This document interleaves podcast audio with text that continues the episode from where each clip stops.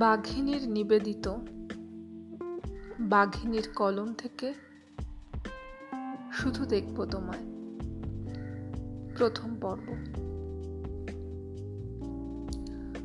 অম্বরীশ শুধু একটা রাত দেবে আমায়, আর একটা কালো দিন। ভালোবাসবো না তোমায়।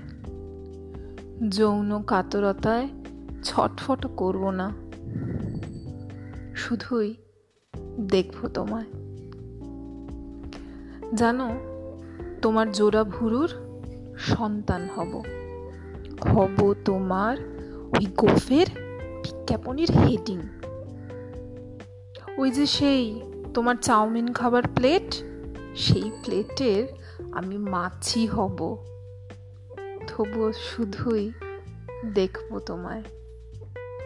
রজনীগন্ধার মালায় বিশ্বাসের দেওয়াল করব কাঁদতে গিয়ে হাসির খরিদ্দারি করব। তোমার জুতোর ফিতের বাঁধন হব। শুধুই দেখব তোমায়। তোমার ঘর, তোমার ঘরের ফাঁকা মেঝে, তোমার সেই ফাঁকা ঘরের মেঝে হব। হব তোমার। অগোছালো যত পোশাক, সেই পোশাকের আবর্জনা। তোমার ঘুমের স্বপ্ন হব।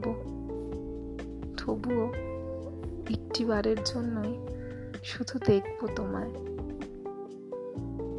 ওফ, কি সুন্দর সেই দৃশ্য।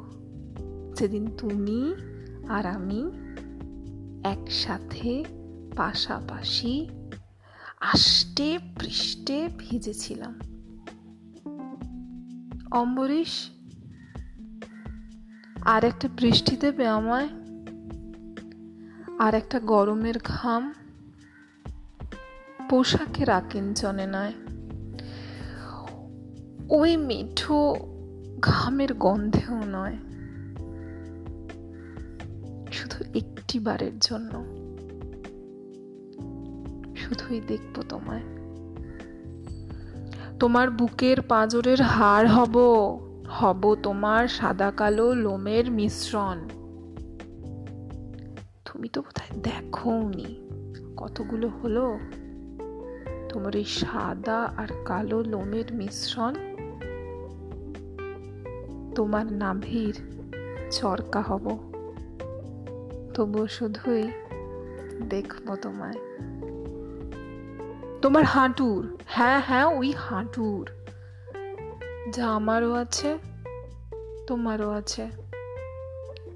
কিন্তু কেন জানি না, শুধু তোমারই শুধু তোমারই ওই হাঁটুর আমি মালাই চাকি হব। হব তোমার শরীরের অনুপরমাণু। জানি তোমার ভেতর সেই পারমাণবিকতা নেই। তবুও বড্ড বেশি করে একটিবারের জন্য শুধুই দেখব তোমায়।